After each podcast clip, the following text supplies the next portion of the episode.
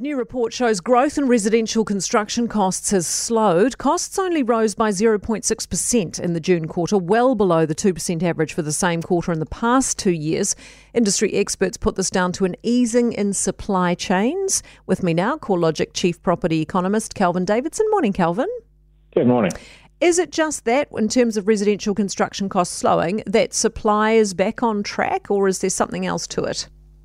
I think there's more to it. There's definitely supply chains easing. We know plasterboard was a huge issue during COVID. That's now gone, but but also the the wider industry in terms of workloads is just starting to slow. We're, we're seeing dwelling consents tail off quite steadily, and that's just flowing through. I think to a reduced workloads and, and a bit more capacity opening up, which feeds through to slower cost growth. Is it the same for commercial construction costs, or is this just residential? Uh, we only look at residential here, so so not too sure about commercial. Sorry. Okay, that's all right. What does it mean for the industry? I mean, for us, cheaper builds are back without the extortionate price tags, or not quite yet. Yeah, I think probably it would be ambitious to, to hope for falling costs because uh, wages are still a big component of any build, and when you know labour costs are unlikely to go down. So I, I, suppose the slowdown here is more about that material side of things, and, and that will I, I think we'll see further slowdown in cost growth, but but unlikely to turn negative because wages are still a big component of that build. What are the factors um, attributed to dwelling consents declining?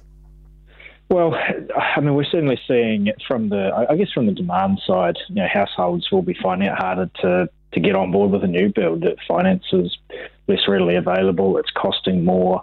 Uh, and of course, the, the build costs have gone up in the meantime. So these things are quite expensive. And I guess from the development side too, uh, they face higher financing costs. The, the end selling price for that potential project has gone down as well, of course, with the mm. weaker housing market. So, so it's probably a, it's coming from both sides. I think there is further slowdown ahead for those consents and, and actual workloads. Well, I was going to ask you about your crystal ball this morning, Kelvin, in terms of whether you anticipate this to sort of stay the same for the near future, or what what are you thinking it's going to do? Yeah, I mean, the construction sector does go through peaks and troughs, and that's certainly been the case historically.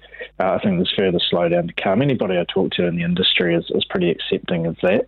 So the hope is that we don't see a, a complete collapse like we saw post GFC, where the industry really did hollow out this uh, this time around. We just have to hope that the slowdown doesn't get too deep. And I think there's reasons to, to hope that will be the case. Where the lending rules are tilted towards new builds. I think there's there's a reasonable base of demand will come through from that. So so that has to be the hope because we're going to have further population growth. We're going to need more new builds. We don't want to see that shortage like we saw post GFC. So so further slowdown, but hopefully not too bad. Alrighty, love it. Thanks so much, Kelvin. We always appreciate having you on bright and early. Thank you, Kelvin Davidson, uh, CoreLogic Chief Property Economist.